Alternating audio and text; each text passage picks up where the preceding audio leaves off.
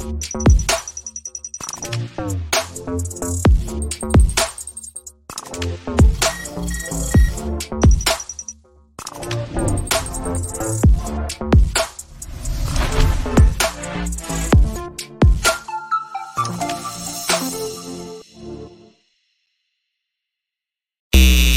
915 to H Town, from the Panhandle Plains to the Valley, and everywhere in between. This is the 5050 podcast, powered by National Scouting Report. Join me, Hector Cano, as we cover the Texas high school club and college soccer landscape, along with an inside look at the college soccer recruiting scene. The 5050 podcast is a platform about the people and for the people who are dedicated to the beautiful game. Here we go. It's another edition of the 5050 podcast, powered by our proud partners, NSR, National Scouting Report. You can find them on social media on Twitter X at NSR Now, as well as on Instagram at NSR underscore now. You can also get more information on what they're about on their website at NSR inc.com. Again, that is NSR, National Scouting Report, the world's leading authority on all athletic recruiting. You can get their information on their website at NSR inc.com. My next guests, they are uh, are returning champions. Yes, they're here for episode 102. All right, the holiday edition. Coach Shaun Soderling and Coach Nick Rizzo. Gentlemen, how are you? How's it going? Nick, Nick's Rick, coming from a, from a, baby's appointment. So I am so happy I made it here before we got going. This is amazing. I was yeah, like, well, yeah, Shaun and I we stalled a few minutes. We bought you a little bit of time. That is perfect. That, get in, uh, perfect. I, get I in a few extra throws in. in the bullpen there. Yeah. So right, right. yeah. Awesome. So thank you for being here, gentlemen. Appreciate you. Uh, so Nick, especially you. I mean, you're literally photo finish. You made it just coming in from uh, daddy duty. So really appreciate you. Thank you for being here. And what's kind of become a, uh, it's starting to become a tradition now, a time honored tradition, right? Little holiday holiday episode, something that started three years ago. And uh, love having you guys here. We just kind of put it together and we talk all things soccer, some things not soccer. So, very informal show, but here to talk about some wide ranging, yet at times serious topics. So, um, tell us before we dive into any of the serious talk, the real talk, Shaun, what's going on, buddy? Oh, you know, just enjoying the the holidays. Um, just uh, you know, we were talking a little bit earlier about uh, being on the, the happiness highway. So right now, right. I'm just enjoying the holidays with the family and uh, getting our getting our uh, show ready for convention. Uh, mentioned a while ago, we've got some some pretty big guests that we just got lined up for that. So um, I always like to surprise Nick on Christmas every year with an announcement of like somebody who's going to be on the show, mm-hmm. so that he sends me these text messages that are just like, "What? No! Oh my gosh!" Because kind of our rule is like. I don't tell him anything. I just tell him to show up. So it, it's going to be cool to see uh, see some of the, the texts I might get on Christmas Day this week. There you go, Nick. What's up, buddy? What's new? oh, I think you're muted there. Can you hear us? There you go. There you go. You're still muted, Nick. I think he's still he's still. I'm, I'm, gonna like talk like I'm Nick, so he can just move his mouth. All right, here we go. Here we go. Um, yeah, sometimes when I plug my mic in, it does. I'll, I'll, try to mess with it in a little bit. Hey, you brought the energy. I love it. You were just muted, so let's reset. Yeah, yeah, yeah. Uh, but no, good here. Uh, yeah, we just came literally like they mentioned uh, for my wife's 36 week appointment. They said the baby is still all snug in there, which is great. We don't need it yet. Um, and so no, we do not. And uh, so yeah, no things things are good here, and uh, just kind of getting ready for the holidays, and they get to get to celebrate a little bit more with family. We get we're driving down to Chicago to see my my extended family this weekend. Awesome. That's awesome. Yeah. And congratulations. I actually didn't know until, you know, Shaun joined us last week on our, uh, our three year anniversary show, right, for the podcast. And that's where he met. I didn't know. So con- big congratulations to you, you and your wife. Uh, super sub number two on the way, right? So, yeah. awesome. Yeah. it's, uh, it'll be interesting. We don't know the gender. So we could have, uh, like our toddlers or who's a little boy is really crazy right now. He's 19 months, and yeah. we're about to. If he gets a little brother and gets to guide him in his dark ways, we could have a. My, my poor wife is going to have three children that she's got to deal with, including me. Three Rizzo boys. Oh yeah, my gosh, that would wow. be no no one deserves that. So, um, but all all good things. Now, what you can share, talk to us behind the the decision to not want to know the the gender? What was was there anything kind of really behind that, or not really? You guys just decided to, eh, yeah, it was right before the first one where uh, we were talking to a bunch of people, and they like someone had said something that really stuck with us that you at a certain point in life you don't get any, a lot of surprises anymore, like things that you yeah. get to really be surprised about and get to look right. look forward to, and so it was really interesting to kind of take that in and be like, yeah, you know what, like what's the point? Like we're gonna love it no matter what, and I, everyone's always said it like once they're out, they're just your kid. Like you don't think about it. It's like a boy or a girl necessarily. They're just your your kid. And so yeah, it was kind of funny. Where like I I called that Will was going to be a boy the whole time. No one believed me. Everyone thought I was getting girls, um, including all the nurses in the hospital. And so I've been adamant that this one's going to be a girl. So if it, if I am correct, I'll be two for two in my guesses. So compl- no, like no theory behind your decision this time? You just decided to go the opposite. Wife's been a little bit different during pregnancy. Like she, like she's like carrying it a little bit different. Like she doesn't like things that like happen. Way too scientific about this. Yeah, yeah. No, I'm getting like it's like I'm I'm like really trying to deep dive into this, but no, like no no logic behind it whatsoever. Just like a gut feeling. But I had a real good gut feeling that Will was going to be a boy, just because yeah. like I I coach I coach women I, I have a sister. Like I have so many girls in my life that I was just like, I, I think it's someone's upstairs trying to even the out numbers out for me. So I mean, I there could be a scenario where we end up with three boys and Kelly. I just have like a household full of little me's, which would be kind of crazy because Will is definitely very much a, uh, unfortunately, a replica of me in terms of his emotions and his energy and stuff like that. It's a it's a lot mm-hmm. to take care of. Now, the only question I have for you there, right, with your with your son right now is, please tell me you're raising him right making sure he's wearing red. He's a Liverpool fan. You're keeping him away from blue. Oh yeah, yeah. No, he's not. He's not wearing a Chelsea blue. No um, Chelsea blue. Good, good. No, no. He's he's definitely wearing all the red. He's got he's got like a bunch. Everyone gives you like great gifts. So he's like three or four sh- Liverpool shirts that he can wear. So we dress him up on game day and stuff like that. So yeah, no, he's uh he's good. He's a lefty, we think, uh, which is kind of funny. Not mm-hmm. handed, like he's totally right-handed, but like when you yeah. put a soccer ball in front of him, he still only kicks with his left foot which could be a huge asset down the road. Yeah. So we're really, we're really hoping that that like just keeps continues to ride out and he ends up becoming yeah. a left-footed player. Awesome. Well, you know, I wasn't going to mention anything, but there's two Liverpool fans and one Chelsea fan supporter right on this podcast today. Yeah, yeah. we're all wearing red, so I'll leave it at that. Okay, I'll leave it at that. It's, it's, it's called branding. You know, it's uh, okay. I knew that I knew that I was going to be on with Nick, and if I'm going to be on something, Nick, I have to have a red hoodie on. So there you, go. there you go, the red hoodie. I like it. I like it. So yeah, you know, speaking of which, you were talking about your son, Nick, and the I feel like is that, or maybe it's just me, but like when we were younger, right? Didn't it? Was it just me, or did it seem like it was less common to see these kind of these kind of sort of ambidextrous people that do some stuff with the right, some stuff with the left? It feels, I feel like that's like a bigger growing population now. I don't. Have you guys noticed that at all? Is I feel like I'll notice it more once like Will becomes an age where he starts hanging out with other kids. Like I I don't know a whole lot of other ones, right? My mm-hmm. but ironically, my dad is um where he like yeah. he's left-handed but like bats righty, golf's righty. Like so he's got like he's got a few weird things like that. Um he's he's left-handed but he kicks with his right foot if he's kicking a soccer ball. So and ironically shares the name like my son was named after him. Mm-hmm. so it's like they have the same name. So it's kind of funny that they have that in common but yeah i don't know. I i would be i would be very interested to see. Yeah. What about you shaun? Any thoughts on that? I know it's random but it, since he brought it up that's kind of why i mentioned yeah. It. um you know it, i only know of two people like in my immediate family who are like that.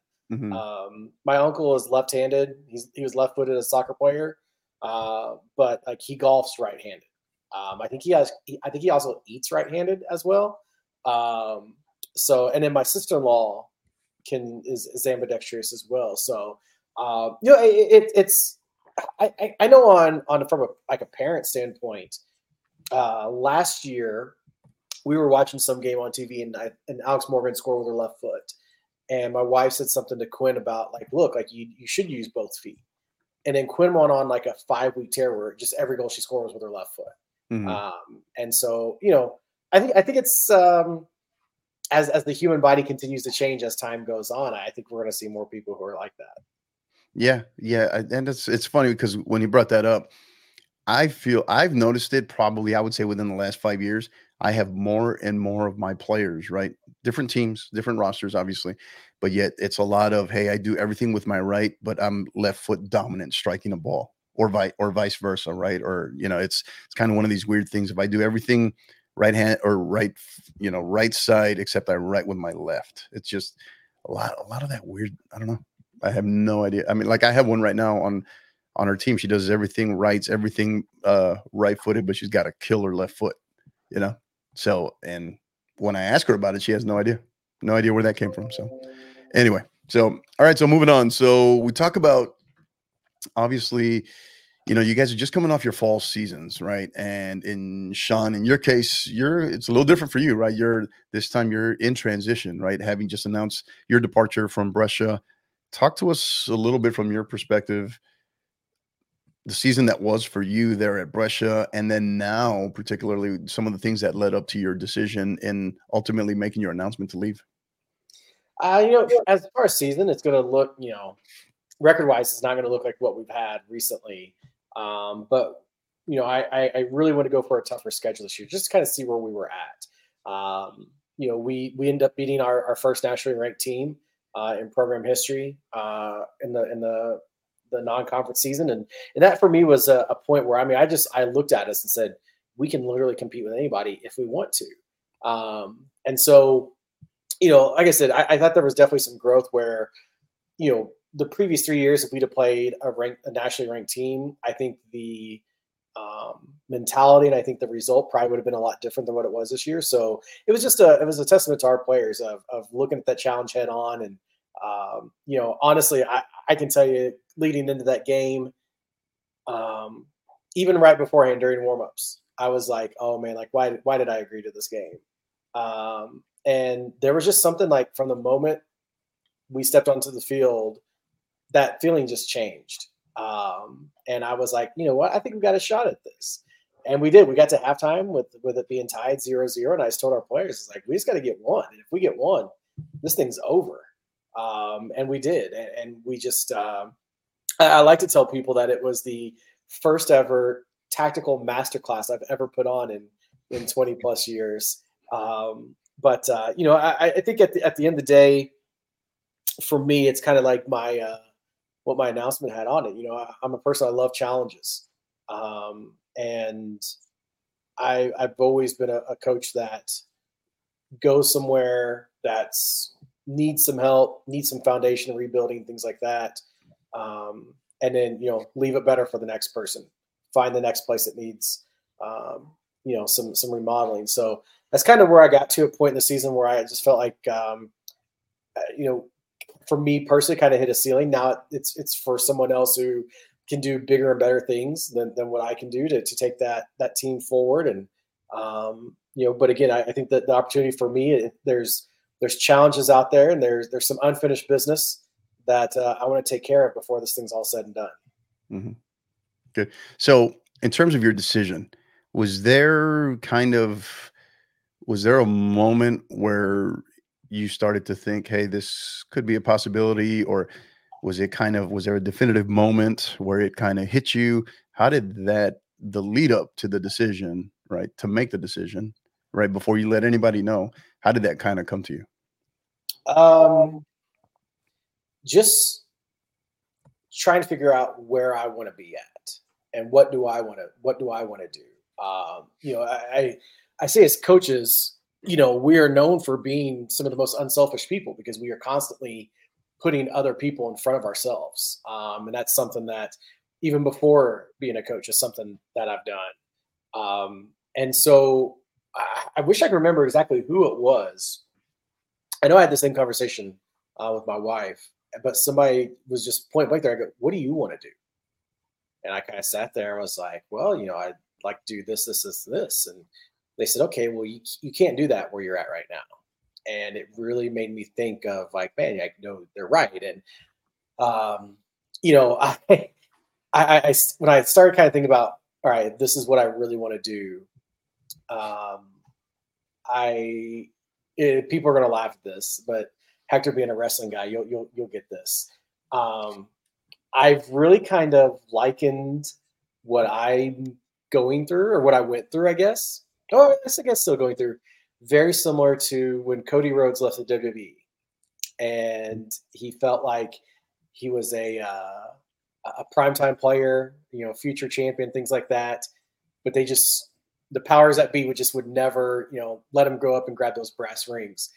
And so ultimately, you know, when they're offering him a, a really good deal, he he bet on himself mm-hmm. and wanted to go make a household name uh, out of his name. And um, he went on to do that so much that you know they called him back a few years later, and you know now he's the biggest uh, biggest thing they have in the company. And um, he uses the phrase from uh, undesirable to undeniable and I mm. I feel like a lot of that is what I'm I'm kind of taking on of, of, betting on myself. You know, I kind of lead into the announcements. I made a lot of um, vague posts that were just like all about betting on yourself, and I I decided to do that. I, I was going to take a chance, take a yeah. risk, um, and you know I, I knew.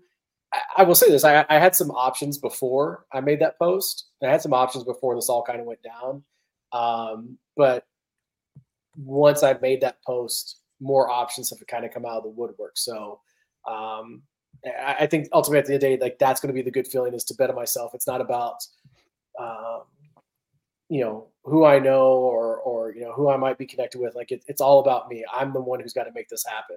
Uh, and that's something that's, that's really motivating me right now. Mm-hmm. Right. That's awesome. No, that's great stuff. I like that too. What was that again? Undeniable to unstoppable, or what was it? Un- undeniable, or uh, sorry, undesirable to undesirable. undeniable. There you go. Yeah. Okay. And I guess if, if you're if you're wanting some tea, which it kind of sounded like you were going, um, don't ever tell a coach to lower their standards. So there, that, that that's your tea that you were looking for. Your clip. There you go. There you go. I like that. I like that. So great stuff. So I'm curious, Nick, from your perspective, right? Shaun puts it Nick's out. like, there. hey, we had a great season. I'm out on this one. from your perspective, Nick, right? Shaun puts that out there, and I know at a certain point, obviously, I'm sure you were in the loop or knew or some it was imminent or something, right? True, true story though. Right. I don't yeah. think I said anything to Nick until like right before I did it. Like moments. I, I, kept, yeah, it I kept, really like the night before, I think. Okay. Yeah, I, I kept I kept basically everything to the chest. I think only my wife really knew uh, maybe like one or two other people, but it was like right. I, I got a lot of my really good friends who were like send me texts I posted, dude, what's this about? I was like, oh yeah, sorry, I didn't tell you, my fault. so when you find this, so when he drops it on you, Nick, what's what's the initial thoughts? What are what's yeah? The- it was funny because I mean. I like we talk a, a, decent amount, and so I can't say it like completely came out of the blue, but it was one of those things where it was it, it was obviously surprising because you know like you you you know that like as coaches like you that we're all not necessarily always going to stay at the same place for for Correct. forever but i think like just with like where his wife mm. works and things like that even though it was a longer commute it made sense and and things like that so i think i think that's where it came to be a little bit of a surprise but the the funniest part was literally the next day i just i we were driving to uh kelly's family uh which is like only like three hours away mm. and mm. i bet we were, we got in the car and Kelly was like, "Oh, I didn't know Shaun was leaving." I was like, "Oh yeah, he kind of mentioned it last night." Um, and following that, I think it was like in the next hour, I got like 10 text messages like, hey, what's Soderling doing? What's Soderling? It was like, and it's like, I was like, Kelly, just take my phone away from me. I was like, I, I like, there was people that I didn't get back to like till like three days later because it was just like, there were so many people that were so curious about what yeah. what he was doing, and so it was it was just pretty funny because I just literally I just handed my phone. I was like, just take this for a little bit. I was like, I don't know what to do with this. yeah. So yeah, I know when it when I saw it, right? I saw the I saw the tweet, I saw the post, and I was like, I immediately just sent him a message, just like, hey, I was like, this is interesting. I said, but but right away, Shaun, what did I say? I think it was something about I know, you know, I know you're gonna be ready for, you know, ready, excited to see what you do next, or something along those lines. I forget what it was, but um, uh, I can I can actually pull it up for you verbatim if you want. Oh, oh no. Uh, you might have. We might have. To, I need to have the dump button? Was there? You got a no, no, no, no. I think it was just. uh um I think it, it was just that. You know. Oh, you just said, "Bruh," what's the word I just saw? Uh, so you know, just uh, I you know that that was the thing. I like I was just pull. Why forty eight thousand people have looked at that post yeah. is beyond my my I can't even fathom that. Like why? But I think it gets I think it I think it still gets people's attention when they see that a coach is in transition, right? Whether they're leaving a place or they're arriving at a new place, right? Just the certain buzz that's I guess maybe generated from that. But I think but Nick hit on something, right? And and to your point, Shaun, I think that where I can really like relate is that having so having been right, having been in the military, right, retired military, one of the things as an operator, as a special operator, what I what I loved to do, what I picked up on was your job. What I got used to was you go somewhere and your job is to fix it or inevitably make it better and leave it better than you found it, right? And then and then you you master something or to the best of your ability in, in that time with what you have with the resources you have and then you're maybe on to the next challenge right that's how you keep developing and i think sometimes as coaches that gets i think that kind of gets lost within the whether it's the player or the parent population right that we're that we're always still developing as well and if we stop developing if we stop learning that's when it's time to hang them up right that's when it's time to retire. I, th- I think it's the competitive nature in what we do mm-hmm. i mean this is this is no knock at people who stay at the same place for no, no. 5 10 15 20 years um, but at the end of the day it, it's we're, we're competitors and you can get to a point at some point where you can say okay like I need I need something new or I need some I need some fresh competition. Um, and I, I, feel like at the end of the day, that was kind of um, my thing. And, and again, too, like you know, I I've publicly kind of said like I don't know. I, you know, I would like to be doing something to where when my kids get to high school, I can really focus on them mm-hmm. when it comes to that point. Like I want to give these next um, these these next years, you know, whatever I got, and it, it's just it's all about trying to finish the story my way. Um, and you know to be able to you know I, i've said nick and i've had this conversation where i said you know if i if i did this and then you know somebody came along and said all right you know you're not you're not doing this anymore i'd be okay with that. So like i did everything i wanted to do. And i think it, it, it's it's crazy that kids can have dreams. This man, this may get me in trouble. Kids can have dreams of, of what they want to do, where they want to go to. And and as humans, we support them in those dreams and we say, hey, yeah, you know, you want to play in the pros, or you want to go to this school, or you want to do that, you want to do this. Yeah, like, okay, let's let's get you there. Let's get you there. But I think as adults, we have to have those dreams too. You have to have those dreams yeah. of where we want to go to, what we want to do. Um, and you know, my, my situation is no different than a kid who's who's trying to go achieve their dreams. I, you know, when I when I left high school coaching to go coach in college, I told our players straight up, I told every one of you to follow your dreams, go chase your dreams. This is the best ride you'll go on. And if I didn't do that myself, I'd be doing a disservice to you. And so I just look at it as, um, you know, uh, we're, we're all dreamers, so why not go after it? Yeah, yeah, no doubt. And I think I think what gets lost on that too, because we're all fathers here, and I think secondary, like once you become a father, obviously, I think you all can attest to this, right? Things like overnight they change, right? They change yeah. the priorities, the end to to provide, obviously. But I think along the way, and the sacrifices, it goes without saying, right? Sacrifices and commitment. But I think along the way, some of that stuff that you're speaking to there, Shaun, is that we forget sometimes as as the parents, as the fathers, as the adults, right? one of the things that we have to continue to model for our own children is that pursuit of still going after as you said right goals and dreams and whatever right? So because i think that's i think that's it sets a great example for our children as well. So thoughts on that nick? Yeah no i mean yeah it it completely changes your perspective on everything which is such a cool thing to like i don't know. I i, I was always jealous of shaun at the time when uh, we started this podcast because he had kids and i didn't.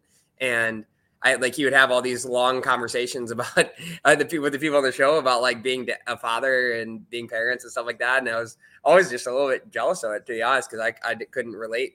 Um, and so it's uh, it definitely is a, a cool thing. And I, I was told people like last, uh, not this past season, but the year before when Will was really young, um, we kind of had a weird year where like it started off not very good and had a ton of ACL tears and stuff like that. And I remember like being old me would have been super stressed and like done so, like kind of like falling off a deep end, but like new me was like coming home and putting my th- four month old kid on my chest and falling asleep. And it's like, it just changed. Like, you know what I mean? It, like, it, it just had a way of like keeping me calmer and more really like steady. And yeah. I think that like when we turned our season around, I, I attribute a big part of that because like, yeah, we started, I think last year we started off like two and six or sorry, two and four, and then ended up uh, 11, five and two. And so like we went like 10, one and one to end the season or whatever it was, or mm-hmm. nine, one and one to end the season. And I don't know if we would have done that if I wasn't dad, because like single fatherless Nick would have been like freaking out and like yelling and stuff like that. And new dad Nick was a little bit calmer and able to just relax a little bit more. Not that I'm so super relaxed all the time anyway. I still stress, but the yeah. perspective, I guess. Yeah, no, I, I I still joke about that. One last father story here. I still I don't know if I've mentioned this to you guys, but I tell the story pretty regularly how I remember when when my wife was pregnant with our first one, right? I was just so worried about her being healthy, baby arriving, baby being healthy. I had never thought about anything. I had I had not thought about one second beyond after the baby was here, right? Mm-hmm. And then so we're leaving the hospital. We get home, you know, car seat, everything. Put put my daughter down for the first time in the living room. We walk into the house, first time with her, and then it dawns on me. I was like, oh my god! I'm like I'm responsible for this for like the next 18 years at least, right? Like I, it's like it's not uh, it's, it was not just a nine month period leading up to it. It's like now the real fun begins, right? So, I still, t- I still tell that story to this day. It's pretty, uh, I don't know. It just sounds so obvious, so you know, um, but yet, I don't know. Somehow it just never connected with me until brought our baby home for the first time when you, I think you kind of hit it too as I was letting the, the dogs out. You know, when, when you have those ki- you have your own children and you want them when they can remember things. You want to see them see you pursue things, so that way one day they're pursuing things. I got two kids of my own that are massive dreamers, and and I want them to go after those dreams. So if they can see me doing it as an example, and if I can make that dream happen for myself, it it tells them that they can do the same thing. Yeah. Absolutely, absolutely. So now we transition here, Nick. From your perspective, right? You you alluded to it a little bit, right? In terms of your start, tell us a little bit. We look at your season, right? The season that was slow start, combat some injuries. Tell us how that kind of, I mean, how it unfolded. Did obviously the start you weren't prepared for the injuries. No one really prepares for those, but did it did it get off to an even rockier start than you even imagined? Uh, was it maybe the rockiest start you've had? And then how did you guys really? How did you feel like you kind of corrected corrected the course there? Yeah, can, so can that was one of my favorite text that Nick sent. Like, my, I think he sent to me or sent to our group about this year. I don't know if it was some super early on. I think I don't know if they had played a game yet. And Nick just sends the text that was just like, "I don't think we've scored a goal in, in a week, and this is including practice." and I can remember sitting there being, I can respond, and I was like, "Are you for real?" And he was like, "Yeah, I, I don't even, I, I don't think that we have." So that's how it started. Wow. And You're talking about including in practice, including practice? Oh, like, yeah, we yeah, we was it was like one of those things. It was it was a weird year. Um wow. Wow. yeah, and so the the season I was talking about in that story was actually two seasons uh, in 2022, uh that one where we started off four and then this year was okay, okay, like it, it, like we ended up right at 500. It felt like it just felt like a year we never could get like you take a step forward and then you take a step back and then take a step forward and take a step back and it and honestly it was like kind of Shaun mentioned we were super stout defensively. We I, we obviously in college soccer you play 18 games. We had t- 10 shutouts in 18 games only gave up 12 goals all season but only scored 16 and so we ended up at 500 just because we really couldn't put the ball away and yeah it was just kind of a weird year where we were it's it's a, like every team has different journeys that they go on and i think our journey this year was just that we were insanely young. So we kind of hit a weird um, time period where I took over. So this is my third season. And the year before I got there, they had a double coach turnover in six months. So they had a coach, let him go um, for lack of success, and then um, hired a new coach who came in for six months, didn't recruit anyone, and then he left. And so we have a class that a senior class that had zero people in it. Um, so it's just kind of bizarre. Um, so we were the big joke on our team is we didn't have a legal drinker on our team um, on our like for the whole season, and so I think like that it, it's always been kind of funny to look at, especially in the age of fifth years and COVID years, where I would say most teams tend to have an average age, probably even closer to 22, at the very least, probably 21, and we had an average age probably closer to 19, and so it was just we didn't like we'd be up in games like we were, there was a game we were up 1-0 with 12 minutes ago and somehow lose like it, it, two to one in the last 12 minutes. And so it was just a lot of a lot of growing pains um yeah. but i think again when you play like our starting lineup consisted of i think it was like four freshmen four sophomores and three juniors wow. or, or something like that it was like kind of exciting because and even all the subs are freshmen, sophomores. We only had three juniors on the team, yeah. um, and so it's it's kind of fun because you're like, okay, like we had a lot of growing pains, but we had a lot of growing pains together, and everyone's mm. coming. Uh, as of right now, everyone's coming back, and so it's kind of fun to think about like, okay, like if we learn from some of these difficult moments that we had this year, and obviously we didn't have the worst record ever, but um, it's not a record that I think we want to have going into next year and going forward. So hopefully we can uh, learn from those things and change it going into next year. Now you clearly had to have had the youngest squad in the entire conference, I imagine, right? With oh that. yeah, yeah, by far. Like 20, 29 of our 34 players were freshmen and sophomores. So it was, yeah, it was very, very young. And, and every everyone has their things, right? Like some some teams are young, some teams are injured. You know, like I don't I don't want to make excuses for the year we had. We definitely should have done better than we did, but I think it was. It, it, I think in a lot of ways it's exciting going into next year because again, like yeah, we we did have a lot of growing pains together that hopefully we can um like learn from going into next year. Yeah.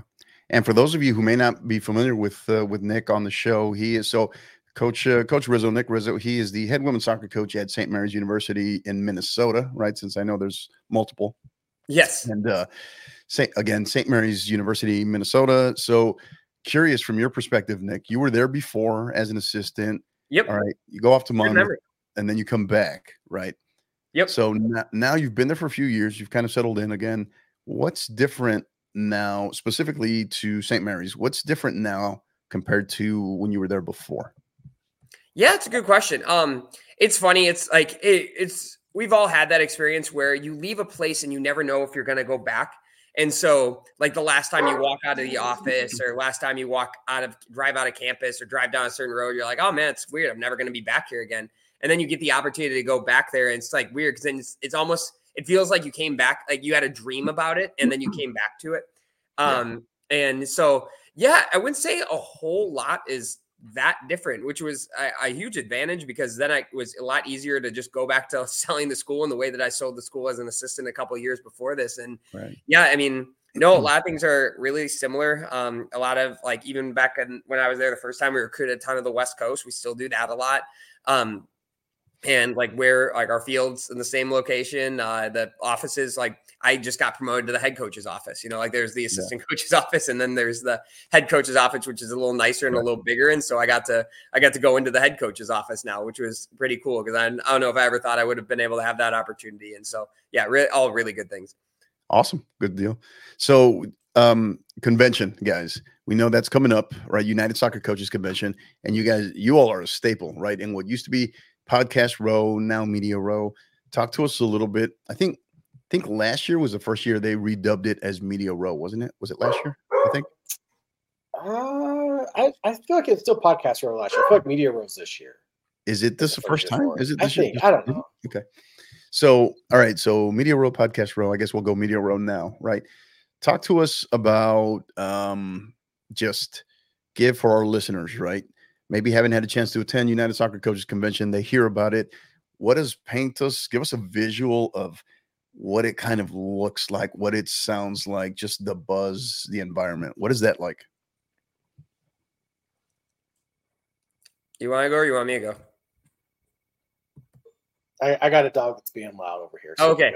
Uh, yeah. No, I mean, like, yeah, I mean, it, it'll be obviously a little bit different this year because of where it's set up. It's uh, set up in um, uh, the or the uh, exhibit hall, which is going to be make it so loud um, oh. especially not throughout the day. Like obviously, like the exhibit hall for anyone that's been there before, like night one is absolutely nuts. Like it's like it's a line. They rush in. There's all these giveaways and stuff. So people are like literally sprinting through exhibit hall to get free stuff, especially for Duke Tag. How are the sponsors? Um, there you go. Our, our friends Adelaide and Tiff. Um, but yeah, they uh yeah, so it's it I think it'll be a very different dynamic this year just because we'll be in there, which could also be really cool because in, in years past, like there's been some years where we've been like last year was awesome because we were in an area that you pretty much had to walk past all the time to get to and from places. So we got to see and interact and be around a lot of people. There was, I think, I'm trying to remember where was it Baltimore that we were kind of in a little like like side area, Shaun, that like made it like where like so we didn't see as many people.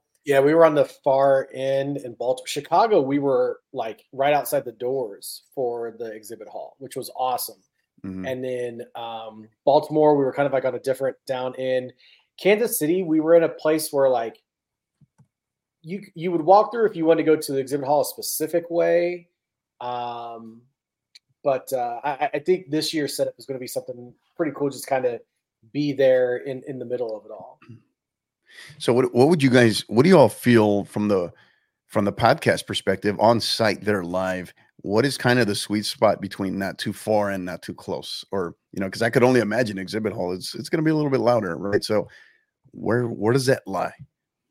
I I personally I still think the very first one they did where we were right outside the exhibit hall um, in an area that like and, and I think it also it depends on the setup of the convention center because every convention center is different too. So I felt like Chicago, we were in like a really good area where there was heavy traffic, but it wasn't like crazy loud. Um, and then uh, you know, obviously as as it continues to grow, you know, they keep adding more and more shows to the to the podcast row, media row, where now so you're getting kind of stuff from all around. So um, I think that uh, uh, you know this this year is going to be kind of cool to see what it's like. Uh, and there are a lot of us who are uh, doing producing and whatnot, having to use the, the background noise erasers and whatnot in the, the post edit and everything. So, uh, but you know, maybe it's just also another chance to get more eyes yeah. what we're doing. Thoughts on that, Nick? Anything else? Yeah, no, I mean he's 100% right. So I don't know, it's every it's kind of cool. It just and I'm sure this is just the experience. Like convention is similar in so many ways each year, but very different so in so many mm-hmm. ways each year. So it's uh it'll offer a new dynamic that why again I, I don't think I don't think there's ever been a convention that's been exactly the same, but all of them seem to have the same message at the end. With man, this was a blast. Mm-hmm. Right.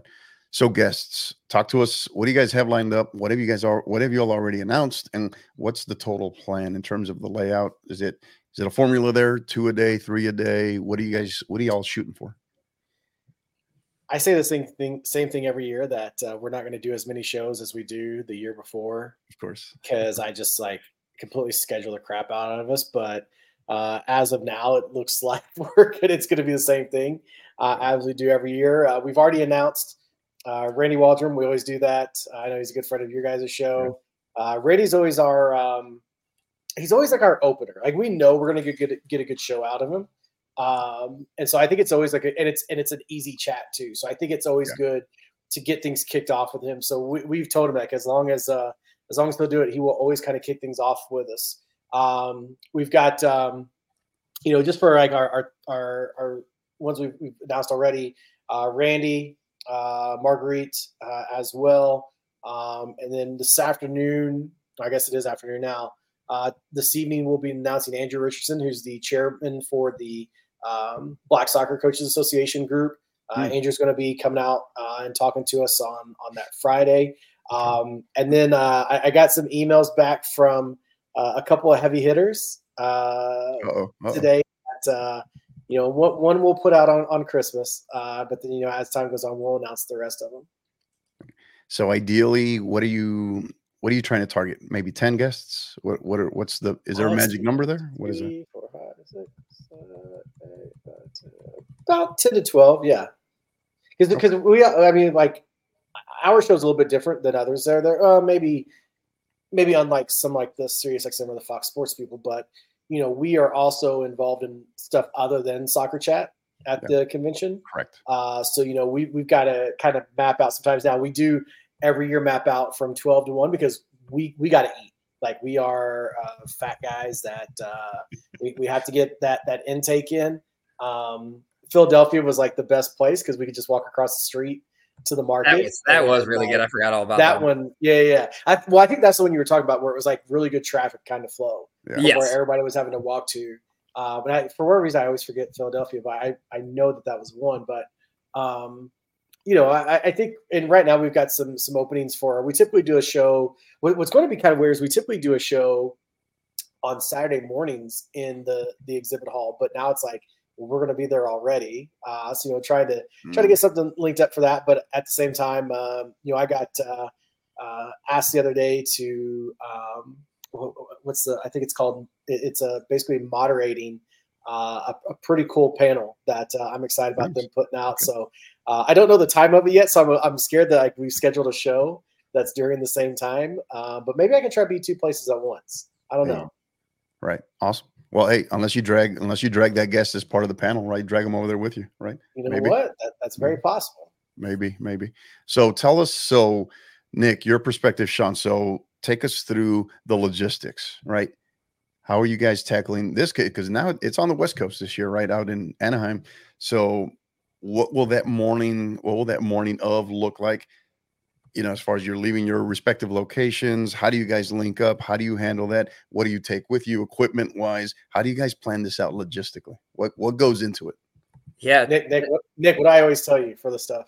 I don't even remember what you tell me, but it's I always just be there. Yeah. Oh yeah, yeah, yeah. He like I was gonna say, like show up, just make sure. Like, yeah, it's funny. I like literally like I don't like. It's just so funny because I yeah I don't do anything. Shaun figures all of this out. Um, and so it's it's always kind of funny with that because yeah, I, I literally I, I don't do anything. So Shaun, why don't you take this answer? I put that on a business card. I love that. Right? yeah, yeah. No, it's uh, you know, that, that's kind of like my my big joke is I always tell people, you know, like I just tell Nick when to be and where to be at, and he's always said, you know, in his life, his all of his assistants and his and his wife, like just tell him where to be at, and he'll be there. You know, no more details, just what time, where, and, and, and he's there. So that's kind of what we do. Uh, we do here as well. But you know, logistically, I think right now it's um, I will actually be getting in. This has actually kind of changed in the last week or so. Um, so I'm going to do the coaches credentialing class um, that's going mm-hmm. on there. Uh, so I now originally I was going to get in on Wednesday uh, from ECNL down in Tampa, and now I'm going to be getting in on Monday uh, to get ready for that class. It's on Tuesday, or I'm sorry, I think I get on Sunday to get ready for the class. It's on Monday, Tuesday. No, no, no. Tuesday and Wednesday's a class. Sorry, sorry, sorry. Um, so I'll get in a couple days earlier for that um, to uh, to get my first two classes done with that, um, and then just kind of using Wednesday to to kind of set up a little bit. I know we can get in. I believe we can actually get in to like set things up on Thursday morning, um, mm. but I will use my Nick Rizzo card to try to get in uh, a little bit earlier to see uh, you know kind of the setup and whatnot. Um, and then we we always um I know it, it's always funny like between Nick, myself, and other friends of ours is like that day of travel, we're always like texting, okay, where are you at now? Okay, where's your layover? How long are you yes, there for? That is how much longer till you get in? And what's crazy is like last year, because last year, you know, everybody was a lot of coaches, specifically on the college side, a lot of coaches were down in Florida for the ECNL.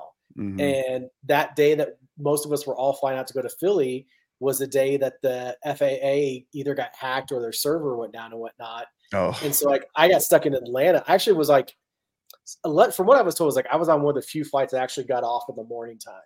Um, I went I had a layover in Atlanta and there were so many coaches who were in the Atlanta airport.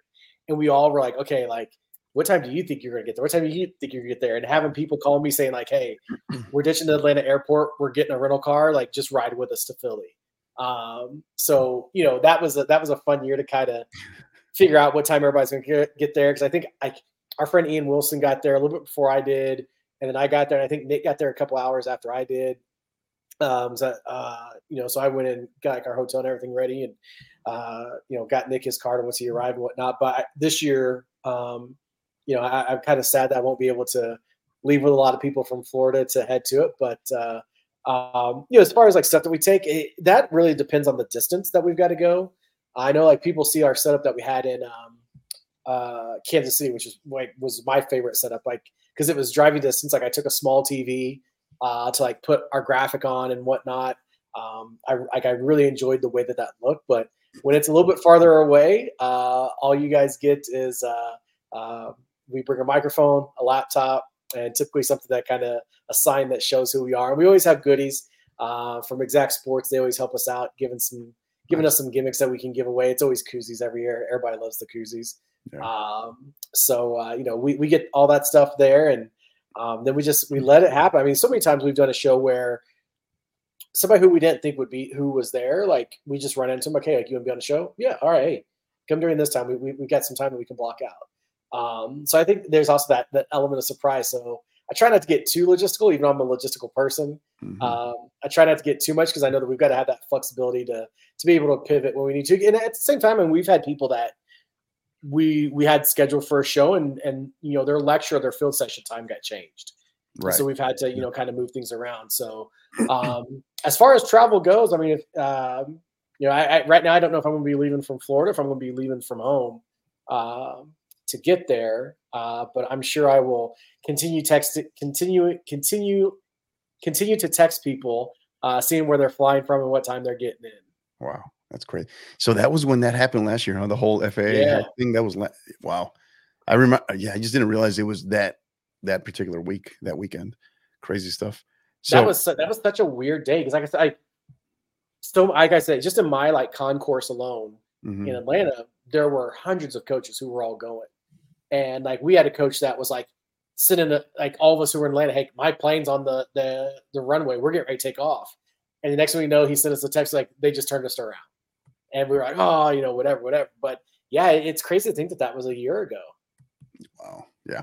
So from the key key events, maybe certain clinicians, speakers, what has you maybe what ha, what are you what's one thing you're really excited about this particular year nick what what's is there something in particular you're looking forward to yeah i mean we we talked with uh jeff last was it last week or two weeks ago shaun um yeah and just talked about like all the different people that are going to be there and i think that's a cool thing because like Shaun mentioned, we do obviously like have a lot of interviews, but there's pe- ways that you can get out and see different people. And so there's so many good speakers this year. And I, and again, they have it virtually for people who can't make it out to Anaheim and stuff like that as well. And so I think it's, it'll be very cool to just mm. have like the experience with all those different people because yeah they're really like there's so many good presenters and and things like that and just being able to again just learn so much about the game and and it's always been cool because you can carve out the experience you want because what you need one year or what you need maybe as a new coach isn't the same things that you need a few years down the road or maybe you dealt with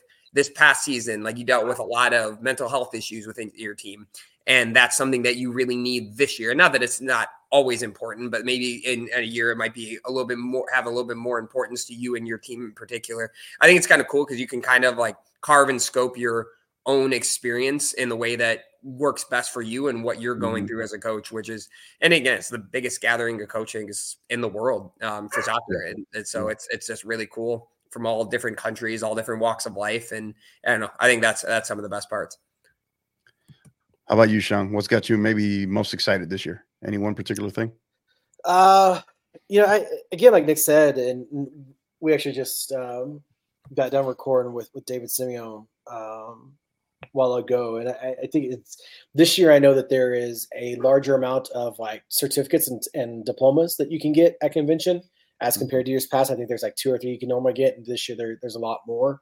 Um, you know, one of the things I'm really interested in is some of their uh, their paths that they have um, of, of, of series of lectures that all kind of coincide with each other.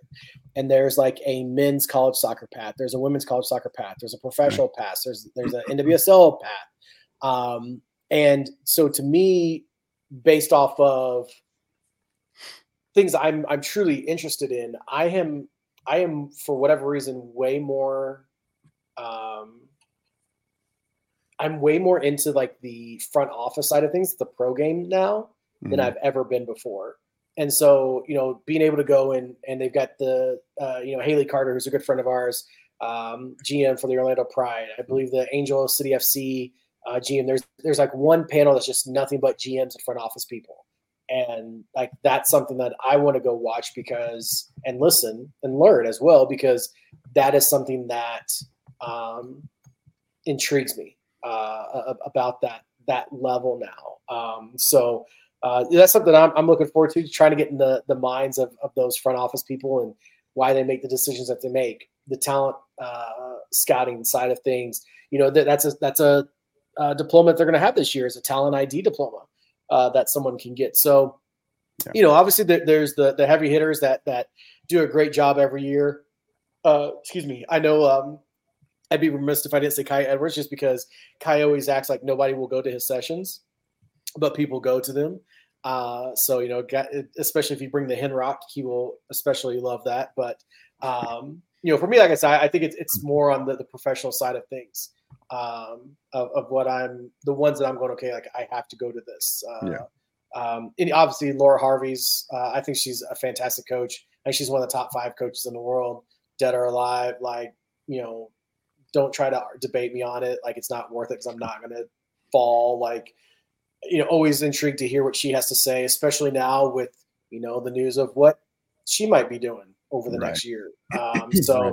it, it'll kind of be a good good. Um, it, it, you know, and, and Dave said, said on our podcast like the chance to go listen to people who you you see on TV or you you know you've heard of them from someone else and and that at the end of the day like that's the thing I enjoy. I always always enjoy going to see new people that I've never mm-hmm. heard speak before, but there's obviously some topics of people that I've listened to before that I want to go check out just because I know they're going to do a good job with it. Yeah, yeah. A buddy of mine told me he was a, so he's a college coach um, down in the valley here in Texas.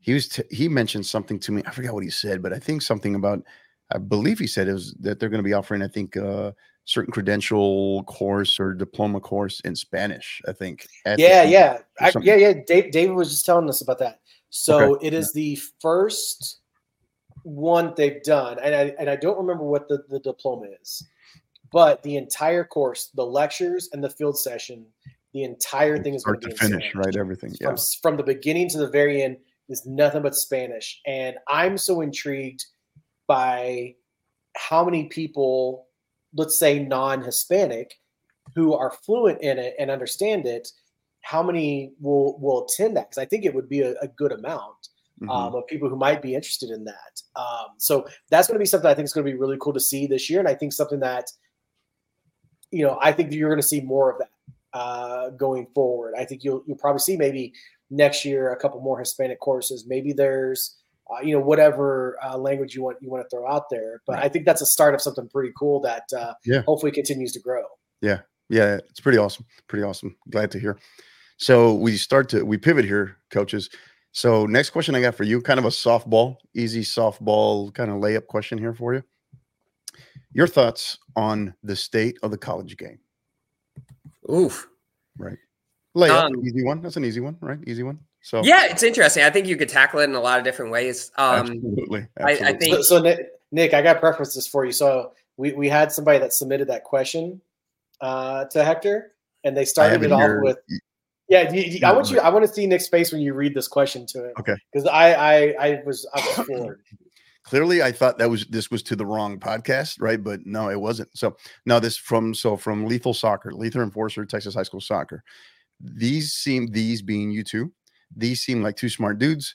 What's their outlook, predictions, and concerns of how college soccer will look by the end of the decade between realignment, new NCAA legislations, and year round club, which is common in all sports? Where are we headed? I, I, told Hector and I, I tweeted to Lethal Enforcer Soccer. I don't know how much we have to pay them for saying that we. Oh, did you uh, tweet? Uh, did you tweet yeah, yeah.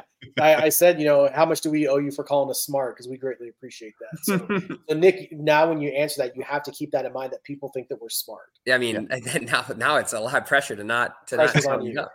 Um, yeah, I I'll ta- tackle it this way first. I think that with the way NILs are going, and they haven't affected soccer as much as they've affected other sports, with the influx of internationals, especially older internationals, and I, I think a year round model, if it ends up going through, it's seeming more that the men's college and women's college soccer games, I would lean a little bit more towards the men's side, is going to start actually looking more in alignment with professional soccer around the world um, because you're going to have opportunities for people maybe to make money um, off of their name and brand recognition. You're going to have, I mean, if you look at it was crazy. I, someone tweeted out um, the Division two national champs this year had an insane amount of internationals, like some, like I think it was like 80% internationals.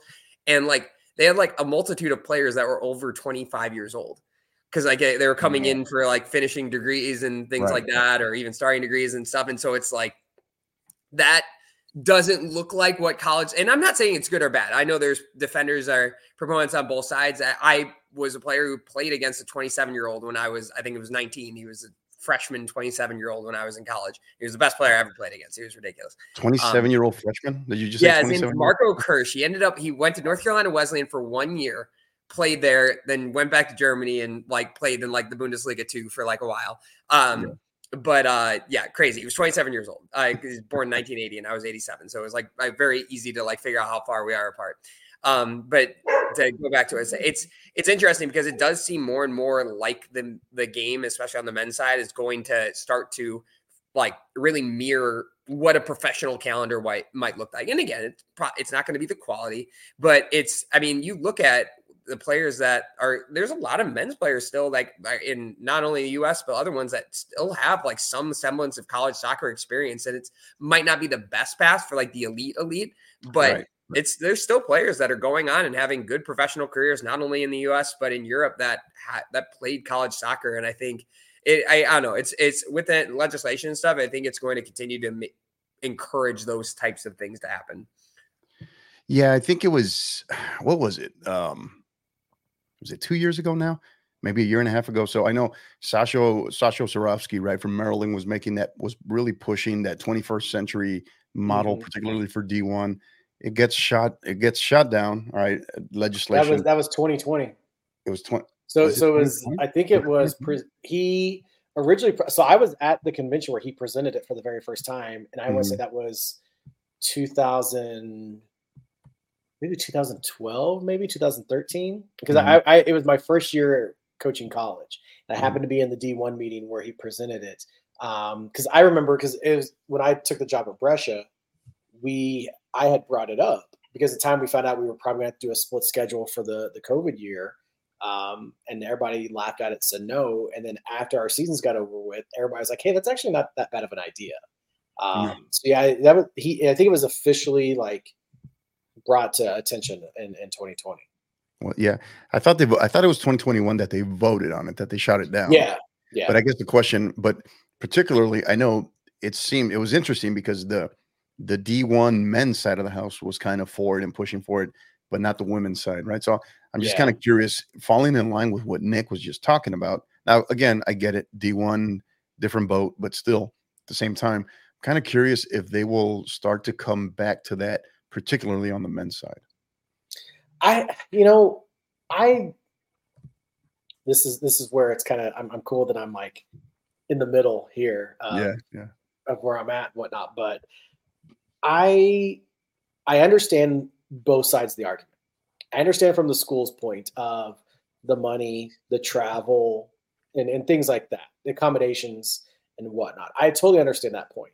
But what I really understand the most is kids playing once a week, mm. longer recovery time. They're not going to be out of the classroom. You know, like think think about it from a from a football perspective. You know, a lot of times we kind of joke about, you know, oh, there's no way those football GPAs are as high as they are. Well, if they're in class Monday through Friday, you know, and fly out maybe Friday afternoon to where they got to play the next day, like I could totally understand that. Mm-hmm. Um, I I'm for it. I've always I've been very vocal that I'm for it. I know on the NAIA side, uh, there is a vote that's going to be going down because uh, it has been suggested on the men's side there as well uh, to try to move forward with it. And the thing I learned about the NAI is that they try to do things before the NCAA, if, if possible. Uh, they did the NIL before NCAA, and I know that this is something too that they're so they're actively to, they're actively pursuing that 21st century game model right yeah, now to vote on. Yeah, okay. Um, and you know, I, I know administratively, a, a, lot of schools were not for it, but I think the coaches, I mean, with the the resources and the data that they've gotten uh, to to show, I think it, will be interesting to see because we we had a question during um, I was the national raider this year, and it got brought up at some point, and I know somebody said, "Well, why is that not being brought for discussion on the women's side?" And it was kind of the same thing of well, we, the women's side doesn't doesn't seem like they really are for it. Um, so that that's something that's kind of intriguing to me. Um, Correct. That uh, you know why why is it okay for one side but for for not the other? And mm-hmm. you know I hear the things of it's the social aspect and the the burnout and stuff like that. Um, the only two know, I, I ever heard, the only two I ever consistently heard were the social, as you mentioned, and then the um, the academic piece right the ability to focus more on academics particularly and, and balance them more in the spring i think mm-hmm. that those were the only two i consistently heard on the women's side so I, I just, but I just wonder that when when you're not missing class time for the most part, right? You know, I like like our school. You know, all classes on Friday are done at noon. I, I not every school's like that. I totally understand that. But if you are in class from Monday to Friday without missing, I don't know how that truly hurts. Like, yeah, you're studying on the road, but you're going to do that anyway as on a Wednesday night, mm-hmm. traveling for your Thursday night game, or you know, if you have a a um, Friday Saturday schedule, like a, uh, one of the schools I was at before, we had a, a Thursday or a Friday yeah. Sunday schedule. Like, you're still going to be making that time to to study. So, um, I think it, it's a time management course, I guess, for for our kids. Yeah, yeah, yeah. Yeah. So you know, and it's it's interesting because it's kind it's kind of related, but not really. So you know, we talked about convention and then we're talking about the state of the game right now. And so I had this conversation with, uh, in our last episode, episode 101 with Jake Plant from UIW, right? The uh, women's soccer coach there at Incarnate Word. I mentioned to him, so I'll mention it to you all too, is that, so I'm, I'm, I'm sitting there, was it Sunday, right? Sunday.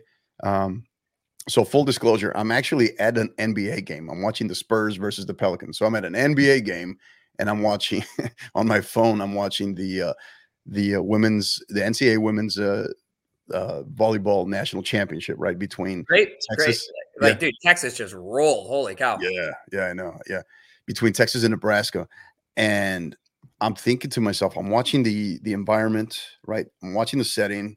And here we are a week before Christmas, and I'm thinking to myself, you know, we just got done with our men's and women's college cups, D1 college cups, the women's being in, you know, in Cary, North Carolina, and why why wasn't why can't that environment a, a, similar environment? I get it outdoors, but why can't that why can't we have a similar environment to that in the uh, in the women's soccer game from the pers- from so for example, right? We talk about just TV, right? It's prime time, ABC, afternoon, Sunday, great spot, right? Great spot. It's not buried on ESPNU. It's not sometimes lost in ESPN Plus or limited access, or it's a questionable broadcast. And then the other piece too is the I think I got the acronym right, the AVCA, right? The, so what they do, the American Volleyball Coaches Association, they center their convention around the Final Four, right? Mm-hmm. So so this is something to think about, right? From I don't know if United Soccer coaches could ever pull that off, right? So I thought, I thought they used to do that with the men's side. I thought there was something. I don't know. I thought there was something there, but I don't. Especially since they're a week apart, right? I, I didn't know how that worked, but but I'm looking at all of that, and then I'm looking. I'm just thinking to myself, you know what? What compounds all of that is that simultaneously for so for example the women's the women's d1 college cup is happening in north carolina and you have the ecnl and the ga having showcases on opposite ends of the country simultaneously right so none of that none of that helps, right? None of that helps showcase. Well, well, adding you know, into that, as as somebody who's who's been down there for that, um, you know, so the the the visit Raleigh showcase is always at the same time, and it, it's a you know the basically there so the, the games there get done at three o'clock so that everyone can go to mm-hmm. that first game on friday night and um this year somebody was kind of talking about you know because the GA did an event on in California at the same time and ECNL was in Tennessee at the same time like how much them going off and doing their own thing was going to hurt the college cup because before you had ECNL and GA games at the Visit Raleigh showcase. Right. um, and you know how much effect that had. I also wonder too so I, I went I didn't go this year to the college cup but I did go last year. And the first game um, was um, North Carolina and Florida State, and I think that's right. Was it was it North Carolina Florida State was the first game last year? Because then it was UCLA. Uh, no, yeah, because it was UCLA uh, and Alabama. Lost to UCLA. Oh no, that was in the fi- no shoot. That was yeah, the semifinal. He's talking about the first. Yeah, I think it was the first semi. Yeah. Okay. Yeah. Yeah. Yeah. Yeah. Yeah. So the first semi was Carolina and um, uh, Florida State. I remember because I saw Red Lightning on the sidelines, and any college football people, you know who Red Lightning is. Uh, he's now the manager for uh, the the women's soccer team. But I can remember that game being completely packed. It was the first game. It just, I mean, standing room almost throughout the whole place. And then right in the middle of the first half of that UCLA Alabama game that was second, all those kids had eight o'clock games the next morning. And the yeah. the the the showcase was probably 25 30 minutes away and who knows where all they were staying at right, right, but um so i'm i'm assuming that you know that has a um a thing to do with with that that um that type of attendance stuff. But you know, I, I look at the like on the men's side for Division One, you know, they were at they were in a fantastic stadium down at Louisville, uh, yeah. when, and it was empty. Stadium. And it was and empty. it was empty. Yeah. And you know, I had so many people that reached out to me and was like, "Hey, like, do they have any like special like events or like little like um, uh, you know, like kids area, or whatever that you know you, you can go to because you see that for for football, basketball, and baseball, they have like the little like inflatables and right. uh, you know activities that you can go to. And I'm like, right. I, I don't think that they do have that. Um, but I can also tell you like the promotion wise of it, you know, like I saw more from the Lou City Academy about the fi- the men's Final Four being in Louisville than I saw anywhere else. Yeah, um, yeah, you know, the marketing I, of it. Yeah, yeah, yeah. And so you know, I wonder how much. Obviously, volleyball has been on a huge up in the last year or so. Um, obviously, like with Nebraska and some of these other teams and whatnot. And so I wonder, you know, how much of it is those own is they're saying, hey, this is a group that's on a rise. Let's pump more into the marketing side for this. Um, because so- I'm sure soccer was that not too long ago, where soccer was the collegiate sport on the rise, and you know they put the money in it. But no, I, I think it's a, it's a thing where volleyball has it right. You know, doing it around their coaches convention.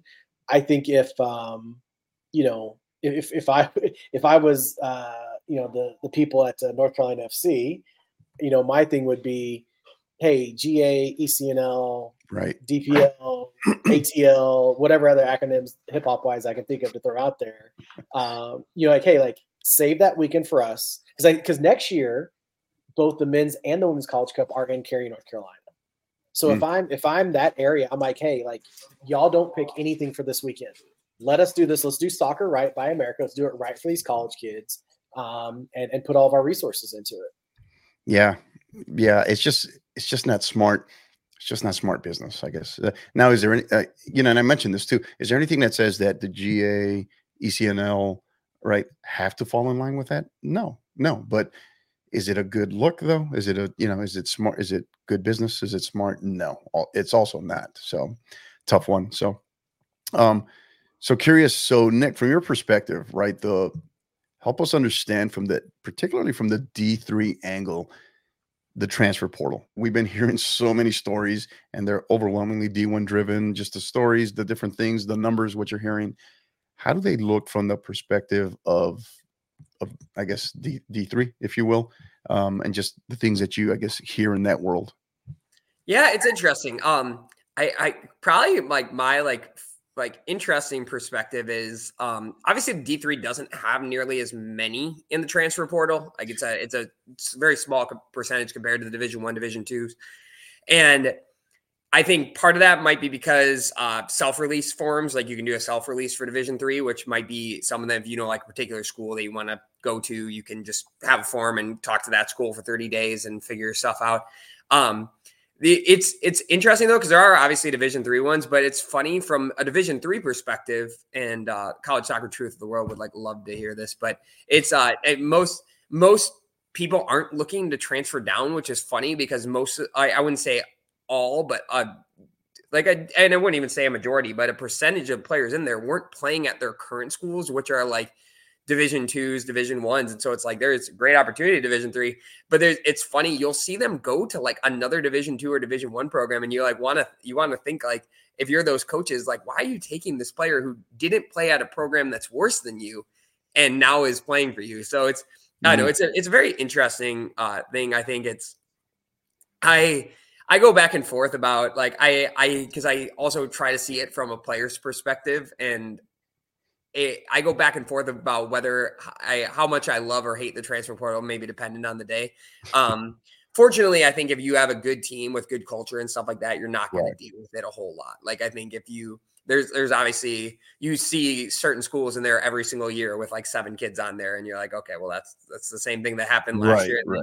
You yeah. see other schools that you don't hear anything about. I would say the only thing that I find weird at going like back to like the volleyball thing for perspective, and this is when the first time this has happened across sports, but uh, it was like the other day it just came out that uh, one of Texas's players who had to sit out this year, but um, or sorry, one of Nebraska's players who had to sit out this year because uh, of uh, uh, I think it was a family thing.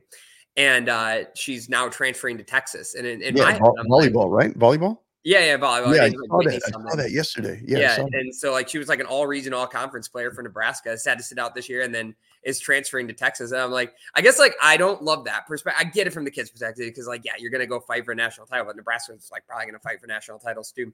But I, I always find it weird when like kids are starting to ditch programs to go try to win a national title. And I've always been a, of the perspective like try to make your program a national title contender and and stuff like that. But it, it's hard because like you don't want to like if a kid wants to go transfer and win a national title, like I mean that's obviously something that they like like are to- fully entitled to believe that that's something that they should do. So mm. um, it's it's interesting. I I have mixed. I, I feel like I go back and forth on transfer portal maybe every week. Yeah, I was um, yesterday. I saw the Rich Eisen show. Right, they had Bruce Feldman, right, college football insider guy. He was talking about so with it yesterday being National Signing Day for football, right, the early signing day period for college football, and he's he's on there and he's talking about how, in large part, the portal has now trumped any any signing day, right? In terms of priority mm-hmm. and importance and glitz and glamour. Um, so it's interesting. I think we're at a, I mean, we've seen so much change in college athletics going back to 2017, right? From the implementation of the portal, right? Then, of course, the pandemic, and then boom, a year later, NIL, and now what you're seeing. So it's interesting because the portal regulation is coming, you know, uh, rail, you know, guardrails, as they say. Uh, when and what that will look like, that's going to be the interesting question. Yeah. Yeah. I, I mean, it's, it's, it's free agency in college sports. Oh, sorry. You go, Shaun. No, no, I was just, I mean, it's, it's free agency in college sports. I mean, think about pro sports right now. Oh, I want to go play for a winner. I want to go play for, I'm so good. I want to go play for a winner, you know, and the NBA has kind of really, you know, bumped that up. But I, I think that's what you're seeing now is how many kids, you know, when they sit there transferring, oh, why are you going to this school? I want to play for a contender. Yeah. Yeah. Yeah. And then lost in all of that too is I think, you know, the NJCAA, the ju- junior college, because it's still, I think, in many ways, the right opportunity for a student athlete to get to the ultimate destination that they want to get to. So I think that gets lost a lot. So, all right, final question for you guys. this one, so kind of wanted to get your thoughts on going back to between last Friday's uh, big bomb, MLS bomb on the US Open Cup. and then of course this morning, right, we got a big surprise on the uh, the European Super League, right, being uh, passing legislation, all right, the court determining there that uh, it wasn't justified. UEFA can't uh, establish Champions League. They can't have a monopoly. What are your initial thoughts? Right, obviously, so much more still has to happen, but what are your initial thoughts on that? Yeah, it's it's interesting. Uh, we'll tackle the MLS one first. It was, it's a, I mean, it's it's without trying to get Shaun and I in too much trouble. It's nothing Don Garber's like. When has that ever? When has that ever stopped you? or I, our sources, our sources, our sources did mention. I don't know if you saw this. Was that uh, potentially Shaun Soderling could be up to replace uh, Don Garber as MLS commissioner. I don't know if you saw that. We had sources. Yeah, remind me. I'm gonna have to. I'm gonna have to ask about that source while ago in, in a few. I mean, it would be it would be better. We'd be better off for it. Um, but yeah, it just I, I don't know if anyone saw it. Like it, it, for better, like people have different opinions on this guy as well. But we, as our show, we love him. Uh, Eric Wynalda came out with like an interview uh, the other day talking about it, and it was I, I thought he, he said it better and more eloquently than I could, and just essentially talked about how the MLS is not like it's not there for like the development of the league. It's there to protect the teams within the league. And I think when you have a decision like this, it just makes sense to all the other decisions that they tend to make. It being a closed league, not having promotion relegation. And to be fair, I think there's been some teams that have probably scared a lot of the MLS teams over the last few years and made some good runs that were non non MLS teams. And maybe it's a little bit of protection of your self interest, knowing mm-hmm. that like maybe soon there you might not be that have the elite elite teams every single year. And I, I don't know. I think there I think there was a, a lot of things that probably went into that decision, but I'm sure the number one decision was just money. Um, but it's also like I I saw another perspective on this uh I think today, which was also interesting because in Europe, obviously they have cups in the middle of the season, things like that as well. And teams have the obviously rotate squads. Like you can't play the same squad every week. And so maybe there is in defense of the MLS a little bit like some element of that where it's like, oh, we're just going to send our youth teams to that one because we need to. Like the league is the most important thing for mm. us, and so I, I can see a little bit of that, but just the way it came, it just didn't. It wasn't a good yeah. Yeah, I think the irony there with the MLS is what's restricting them. So the thing that's been coming up right in their report has been uh fixture congestion, right? Match congestion, right? Multi but they're the ones that went ahead and added they added Leagues Cup, right? And the irony here is that it seems like it's their own roster restrictions, their own roster regulations within the league, right? That's limiting them. That's what's really limiting them, I think, from being able to do exactly what you're talking about. That's the irony, I guess. Shaun?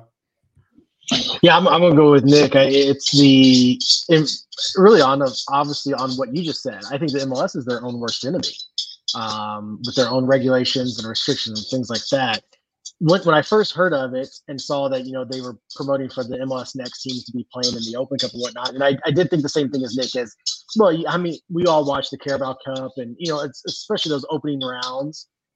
Half the team on Liverpool, Nick's never heard of. Half the team on Chelsea, I've never heard of. Um, you know, because it's all it's all academy kids, and the idea is that you know just get just get the team as far as you can. So we got to throw in the senior team, and then once we get to that like knockout stage, then you know we're going to play our, our heavy hitters because we're trying to win the trophy, which I think is mm-hmm. kind of disservice to uh, the, you know those younger players who don't get much time. It's like they got you there, let them finish it out.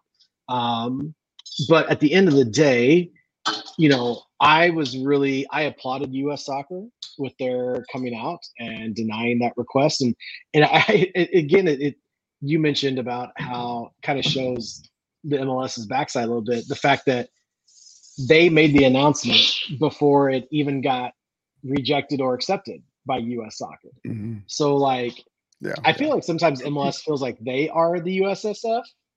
And yeah. this was like the first time that it felt like the USSF told them like, no, you are not the end all be all in American soccer. Right.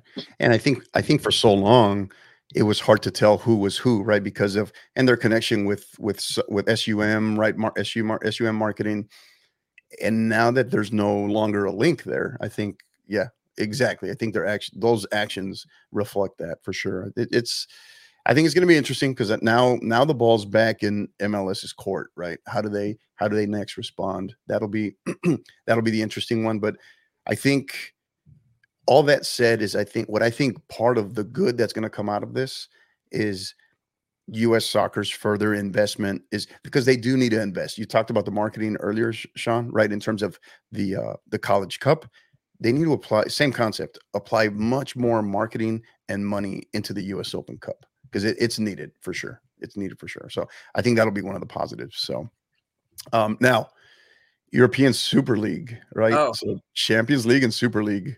Nick, take us away. Yeah, no, I hate it. I don't know how, I don't know who would like it. I, like it's it's just it's such a dumb idea. Like it's I I get it, but we already like like that doesn't mean that things don't need to change throughout the years. It, like like we as we grow as humans, like eh, there's obviously different needs and stuff, but it it makes zero sense to take all of those like just the logistics of the travel and everything. Just I don't I think it would just be just the dumbest decision of all time, and it's I enjoy watching the Premier League. Like we all do. I I enjoy watch like it's it's it's fun to go into every game and feel like you still like and it, you would just ruin like those teams at the lower end that are constantly fighting promotion relegation you would ruin their like you would destroy teams like they would not be able mm. to self-sustain i don't think without the tv rights that you would get with um, the premier league and things like that and so i just feel like like you would destroy so many lives by doing this and like so many professionals, so many people's families. It just it seems like just such an asinine idea for people that are just already at the top who already have so much money that are craving just like a little bit more money. It's like what I like how, how many how big of a yacht do you have to have to to you know to make to where too much you have too much money. You know, it's it's just it's crazy to me. What what I, the thing going on on mixing about money is I saw a post today. I forget who the the writer was. I'd love to give him credit, but I, I can't remember. Basically, the two teams that have said yes to this thing, Madrid and Barcelona. From what it's being reported that the teams who participate in this are going to get, Barcelona would become debt free, and Lord knows they need all the money that they can get. So, yeah, yeah. at the end of the day, I think this is just all a little little infinity uh, loop between Real and Barca and, and somebody else that uh, you know the, the um, Aaron West made a very good comment today on uh, Golazo Network. I was, I was telling Hector before Nick got on, like I actually did my research today.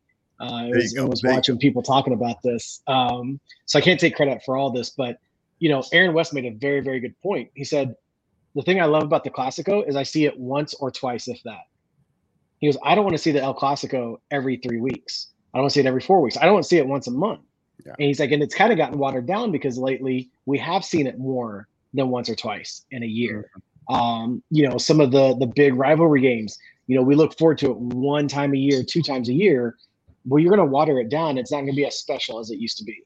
Um, and so, you know, that's where I, I just I don't understand where the league concept. Uh, I, I, feel like it's just it's the LIV golf of soccer, is what it is. Mm. And and, I, and I'm not a a LIV golf fan whatsoever. Um, and I, I, I don't understand how taking what makes the sport special, like Nick talked about, you know, like taking away the opportunity to see Chelsea or Liverpool, just hypothetically speaking, okay, so like don't freak out when I say this, but like seeing those teams hypothetically lose to like a Brentford or a uh, you know a, a, a relegation zone team don't take that away from those those teams mm-hmm. that are on the up, or take that away from uh, like the Open Cup, like uh, Las Vegas Lights when Wynalda was coaching them, and they just ran through all those MLS teams. Don't take that away from the yeah. people who are putting their money into it. Not just you organize and say, okay, hey, we're going to get all this together now. We're going to make all this money. No, we're the ones who are still paying for it, uh, and, and don't take stuff like that away from us. Yeah. Excuse me. Yeah, you know, going back to the Open Cup, you mentioned the Open Cup it is so true just because so last year right last year i got to see so you know my hometown team here club that i support season ticket member san antonio fc right? Usl championship we just got a big pickup right before we got on here. I saw that. I saw that. Yeah i That's saw that. huge. We, Juan um, love him. the um we got to see him last year here in san antonio toyota field which is one of the best venues under under 10,000 to watch a game, right? Extremely intimate. You're right on top of the action. And uh they played Austin FC, right? I think it was was it third round? I think it was maybe. And uh, they played Austin FC in the Open Cup and talk about an unbelievable game. Austin FC I think probably had about 60 70% of their of their starting squad on there right and uh, for that match and it was a great it was a great match great match so to be able to experience that to be able to be there and it was you know sellout crowd and it was loud it was loud and then of course there's if you know your history in terms of mls and san antonio fc and you know anthony precourt and what happened with the crew and how they ended up in austin there's uh there's a lot of there's a lot of bad feelings between you know the owner of austin fc and san antonio fc so um so yeah great but but that's a story that was already kind of built in before they even played, right? But if you don't have the Open Cup, you never see that. You never see that. So I know the big thing that I saw that was different this time around, right? With the proposal now for the initial proposal for, or not, I shouldn't say the initial, the new proposal compared to the initial proposal for the uh, the European Super League is that now it seems like it is truly 100%, I guess, promoted in versus before, where like so many teams would stay in. And then the one that got the one that got my attention was they're putting it out there saying that it would be 100% TV. Uh, TV would be 100% free. No, you would not have to pay for any kind of subscription or anything like that. So that one, that one, I believe little, it when I see it. Yeah, that one was a little interesting. So I'm just like, hmm. I mean, unless they do like, um, yeah. I'm a, I'm a massive fan right now of DAZN Women's Football Channel because you get all mm the Champions League games for free as long as you got YouTube. You know, and yeah. you don't have to have an account to watch it. You just type in DAZN women's football and you can watch the game. So unless it's something like that, and, and I don't even know like what DAZN's getting revenue wise from doing that on YouTube. I, would be interested to see those numbers, but yeah. I, how are you going to put on Barcelona and Real Madrid for free? How are you going to put on, you know, Liverpool and and whoever else for free, or you know, whatever? May I? Just, the, the money's got to come from somewhere. Right. You can't you can't put those shows on for free. I yeah, I know. When they put that out there, I was like, hmm, how are they? See how they pull this one off. So, all right. So, good stuff. Good stuff, gentlemen. Thank you. So, real quick, as we start to transition over to our counterattack segment, let, let me tell you uh, about our good friends at Gipper. So, Gipper's the way uh, the way schools, athletic departments, ads, and coaches create world class marketing content. Join over 3,000 coaches and ads, and use Gipper to create high quality visual branded graphics for your program. The best part, anyone can do it in seconds on any device without needing any design experience whatsoever if you do have if you if you do have significant design experience you're what they call the power user. This is specifically designed for you as well as you can expand on it with multiple capabilities as well. And just for being a listener of the 5050 podcast you can receive 10% off any first time gipper purchase. Simply visit gipper.com slash partner slash 5050 to learn more. Again that's gipper.com slash partner slash 5050 and our other good friends are proud partners at Global Scarves. Global Scarves is the top provider of custom knitted scarves, beanies, and other fan merchandise in the U.S. All merch is fully custom with free design services and free shipping. Again, free shipping on all orders. Con- you can contact them at info at globalscarves.com to get any free designs or quotes built out for your school, club, or personal supporters group, even. So simply mention the podcast or use the code hashtag 5050pod and our good friends at Global Scarves, they'll be sure to take care of you. So, all right, gentlemen, moment of truth. So, counterattack segment. So, since you guys are uh, frequent flyers of the 50 50 podcast here, we're going to change it up a little bit, right? So, today, rather than bombard you guys with a ton of questions, so I got five for you, but what we're going to add a new little wrinkle in there. So, you all, right, will get to throw fire back some questions my way. So we'll kind of go one for one.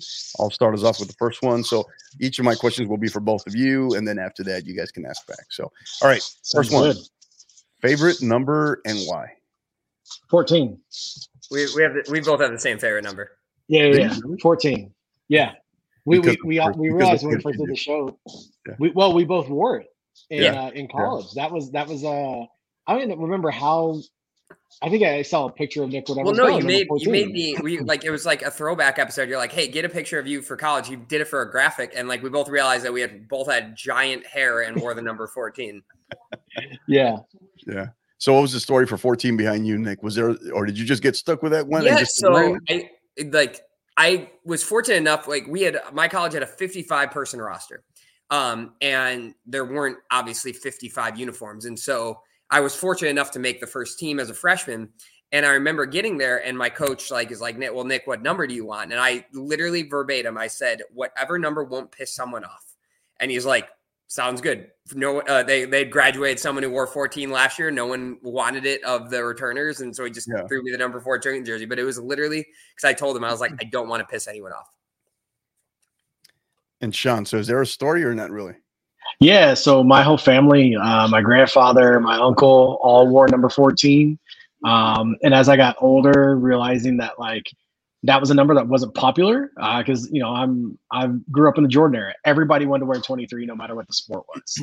Um, and so I was like, man, like 14 is a number that nobody really talks about. You know, there's not really a famous player who who wears it at the time.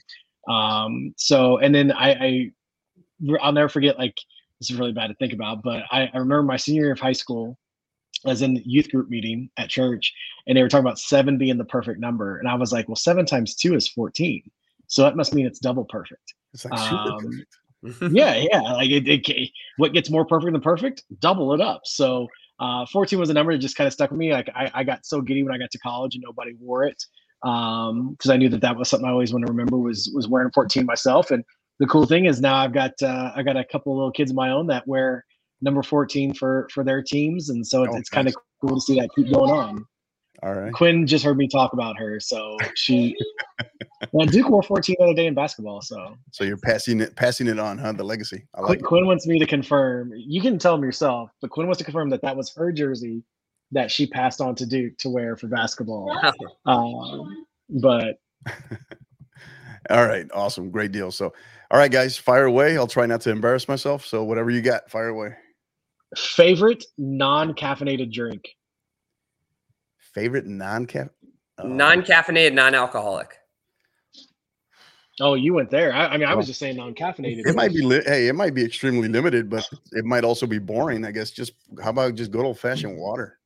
I'm a big good water person. Yeah, I drink a ton. To each their own. Yeah, people see me drinking energy drinks, you know, pretty regularly. But what they often forget or they don't see is I drink about. So these guys right here, so this Yeti, this tumbler, I drink on average probably three of these a day, plus the water bottle I have with me in my backpack during training, and I usually finish at least half to two thirds of that. So, so during that same cup you have mm-hmm. during school, I don't. Mine's not a Yeti. Mine's just a plain silver one. I'm bougie. Um, I'm sorry. I'm bougie. Yeah. and I will fill that up with Sprite like four or five times a day. Right. Can't help myself.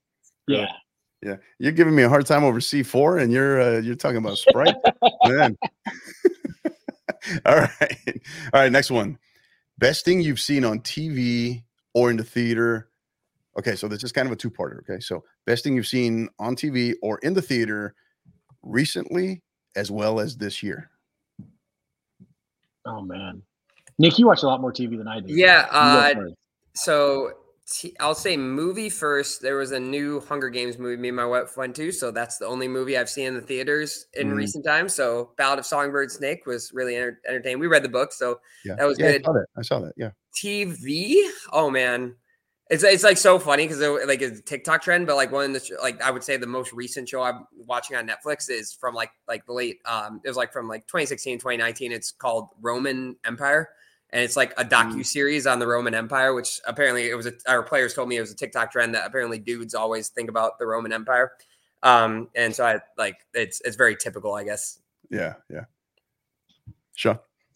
Uh, see, I, like I said, I don't watch a lot of TV or movies. It's basically if my kids watch it, uh, I get to see it. So, um, TV shows, um, just because it's the holidays, I just started um, the Santa Clauses. Oh, dude, instead of being a movie, movies. Instead of being a movie, they did they've done the TV series. So we just started that one. I've got like four, three more to go on the uh, season one. Um, movie wise, are are also well. I haven't started it yet. I, I said I was going to there tonight, and I haven't started because it just came out. I'm a massive Reacher fan, and season oh, two. I heard good things about that show. Yeah, it's it's it's all it's absolutely awesome, and I yeah, cannot so wait to start season two. Um, I'll probably start that that season two just came out, didn't it? Didn't it just come out? Yeah, it just came out like two nights ago. Yeah. yeah so yeah, once once we get back home, I'll probably start that up. Um, yeah. And then, but movie wise, Hector and I were kind of talking about this earlier. I think it just came out today. Um, is the Iron Claw uh, yeah. movie about the, the Von Erich wrestling family and mm-hmm. Zac Efron's in it, a couple other big name uh, actors. So um, anything that's uh, old school wrestling territory days uh, into a really cool video or movie, like I'm definitely gonna watch it. Yeah. I haven't even seen that yet, but I already know that's probably probably going to be the best thing I've seen this year. So, so yeah, so definitely For watching sure. next, next, couple of days. So, all right, what do you got, Shaun? Oh, I got one. Oh, right? Oh, yeah. Yeah. Uh, movie movie character like Christmas movie character that you'd most like to hang out with. Mm. That's a quality question. Christmas movie character. So Ooh, I'd probably say so. Ideally, even though we can, this is going to open up a can of worms because we'll have the uh, that's not a Christmas movie debate all day. I'd say Bruce Willis and Die Hard. Right. So Die Hard is a Christmas uh, movie. It is. That's yeah. what I say. That's what I say. I think you're golden. Yeah. yeah, but that would be my number one. But for those that wanted to argue with me, I'd probably say, what is it? Joe Pesci and Daniel Stern. Those those poor two dudes in Home Alone. Oh yeah, yeah. the Sticky Bandits. Yeah, the Sticky Bandits hanging out with probably hanging out with them. I don't know why. So uh, I'd go the villain route. I think I tend to go the villain heel route for oftentimes. So, all right, next one for you guys. Strangest thing in your fridge right now. Oh man. I don't. Um, I don't think it's such a cop out answer. I have nothing in my fridge that my wife didn't put in there. So like I and, and she's like such a logical, normal person. Like our fridge is like we have the most boring like function like it's like such a boring functional fridge. Like we just have food, a few condiments. Like it's it, it's a very functional because fridge. the rest of the condiments are in his backpack. Yes, correct. um wow.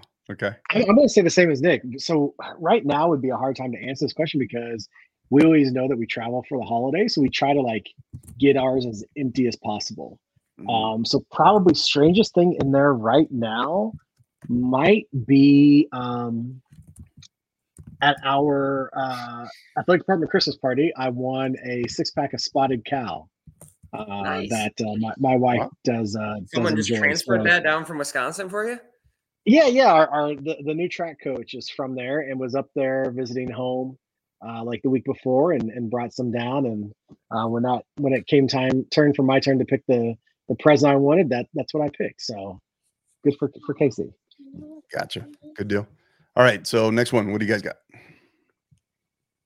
My question is, um, I, I kind of ask this on our show a little bit sometimes, but if you had a uh, uh, a boxing match or a wrestling match or like a starting lineup, you got your own personal entrance song.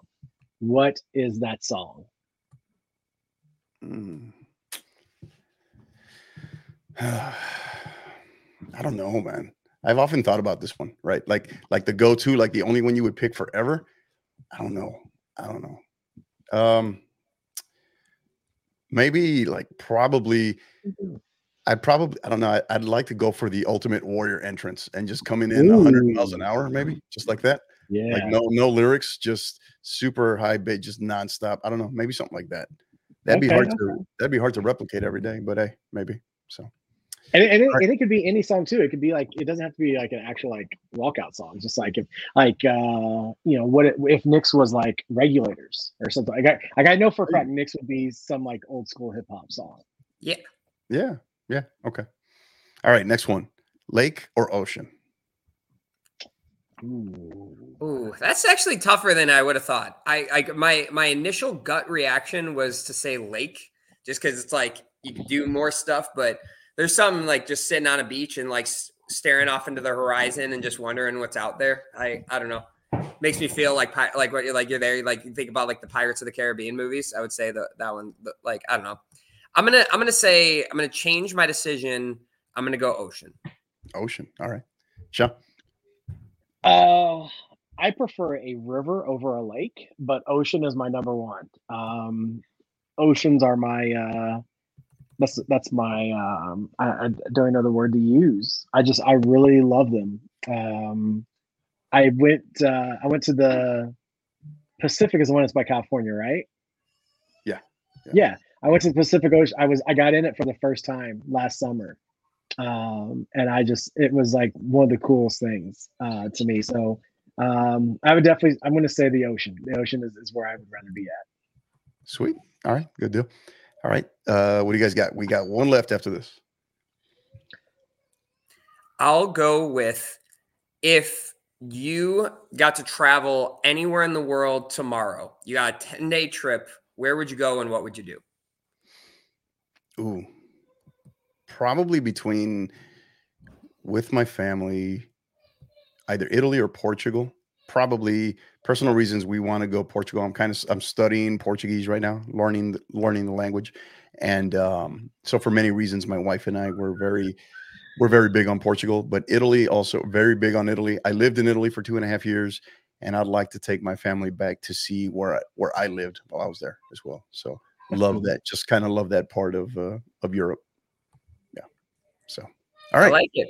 Sweet. Final one. This one's gonna make you guys think. So you have to cut one, bench one, and invest in one. All right. So cut, bench, invest. Maradona, Pele, and Messi. All right. You have to cut one, bench one, invest in one. Go. Okay. Cut one. Maradona, Messi, and Pele. I, I, say, I know who I'm cutting. There's a pay. I'm cutting Pele. Wow. I'm cutting Pele. I'm starting Messi and investing in Maradona and getting him some really good people to keep him away from drugs at all time. Like, have you ever seen that? Like, I think it's a Dave Chappelle shit, shit, uh, like where he was, um, skit where he was like paid someone to like slap a burger out of his hand. Like, like it was like some people like just like I never understand like fat rich people because like you could pay someone to just be there and slap a burger out of your hand. That's yeah, I, I do remember that. I know. Also, like, remember when uh, on Saturday Night Live the first time The Rock hosted, and he was Nick Cottrell, and he was the like human cigarette nicotine yeah, yeah, patch. Yeah, yeah. Where he would do the same thing for for cigarettes. Yeah, that's what I would do, Maradona. All right, Shaun. So cut one, bench one, and invest in one. All right, so we are going to invest in. Um, we're going to invest in Pele. Uh, I feel like imagine what the impact he had on the world and the game in his time. What if you did that on a grander scale that we have in 2023? Think of all the platforms that we've got that you could really, you know, pump the Pele name out uh, and and and whatnot. Um, I'm going to bench Maradona um, because I, I, still think he's one of the greatest of all time. Uh, can never be duplicated, and I am going to cut Messi. Uh, and, and, well, you know, I've always said in, in the Ronaldo Messi debate, Ronaldo, I, am not a I'm not a massive fan of him either, but at least he went to the Prem League and did it. Uh, mm-hmm. So you know, um, Messi's I, he's been in leagues that he's been very protected. Uh, and so, you know, I just want to see what he would be like up against others. But again, this was an opinion question. You can't, you guys can't get me with that. yeah, because it's my opinion. So it's a tough one. Yeah, right tough one. All right, awesome. So that's my five. You guys got one left. What do you got? Fire away. What are you wanting the most for um, Christmas this year?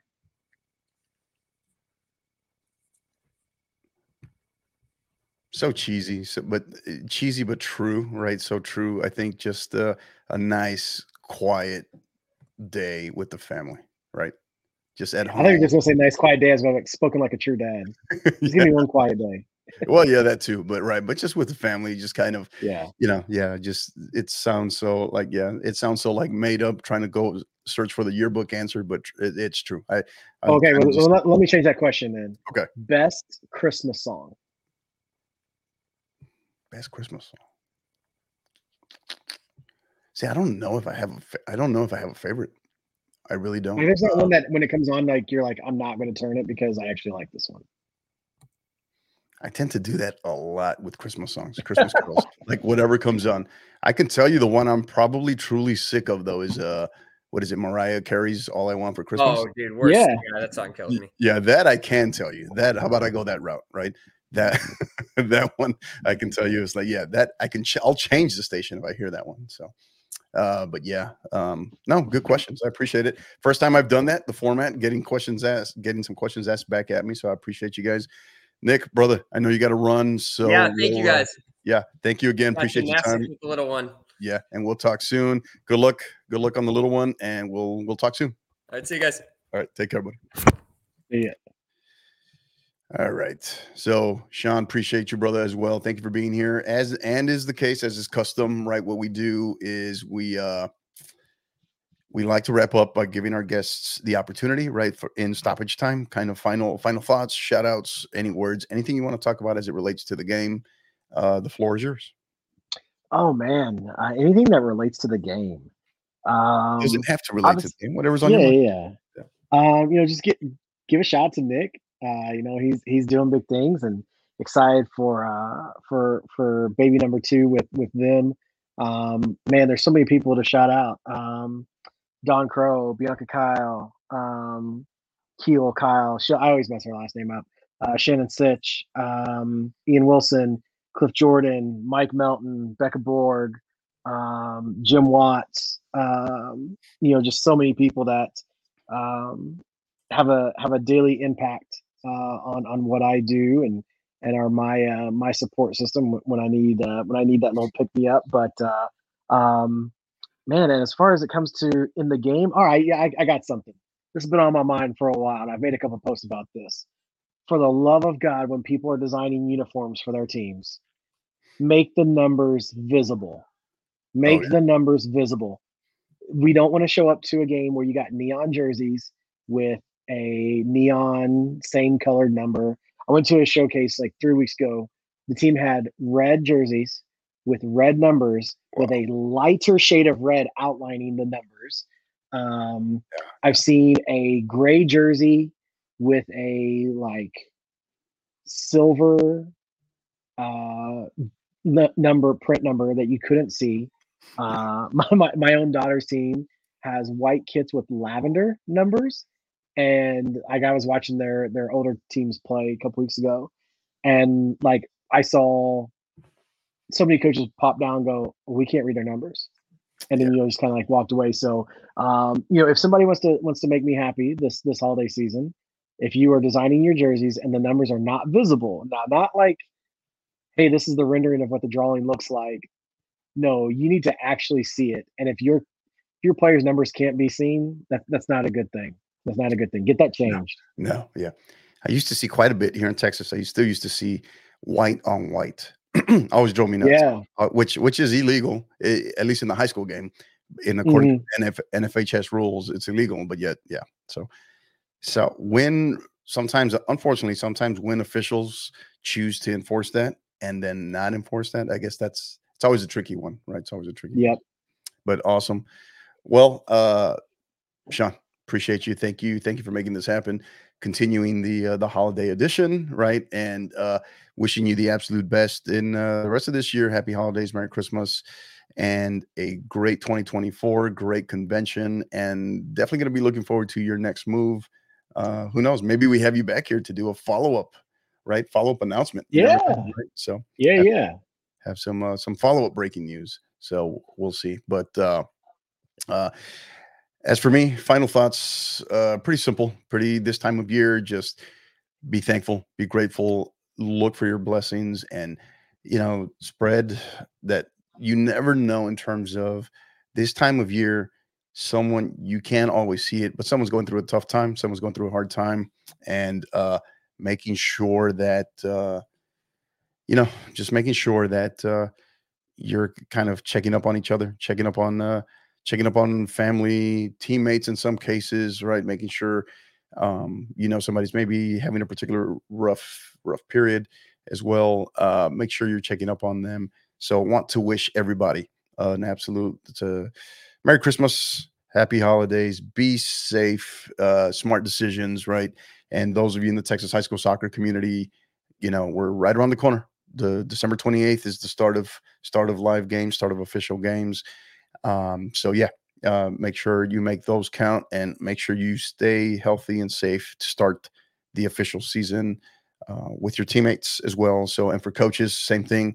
Take advantage of this downtime, quality time with your with your family, with your loved ones as well, because it's going to be a very busy, very hectic few months starting in in, uh, in a few days. So that's going to do it uh, for our good friends uh, our good friends uh, are at, at uh, Soccer Chat, right? So both Shaun Soderling and Nick Rizzo, grateful for them joining us. Uh, thankful for everybody, for our, our listeners, our supporters. Again, you can find us on on Twitter X at 50 underscore 50 pod, on Instagram at 50 underscore 50 podcast, as well as on YouTube. Make sure on YouTube, go on there, subscribe, sign up for the notifications. Please subscribe. You can also find us on for the audio podcast. You can find us on all major podcast platforms if you can go on there, subscribe as well, follow us, and get, leave us a rating. You, if you leave us a rating, that just increases us on the algorithm, just as well as on YouTube. So, for all of our listeners, our all our supporters, I should say, for our podcast team, wishing you all happy holidays, Merry Christmas to all of you. Be safe, and we'll see you with our next upcoming episode, which we'll we'll be announcing soon, very soon. Just waiting a confirmation on that. But until the next time, you know what to do. Keep downloading and keep listening. You've been listening to the 50 50 podcast powered by National Scouting Report. Help us continue to grow by liking, rating, and subscribing on all major podcast platforms. And don't forget to follow us on Twitter at 50 underscore 50 pod, on Instagram at 50 underscore 50 podcast, as well as on YouTube at the 50 underscore 50 podcast. Until the next time, keep downloading and keep listening.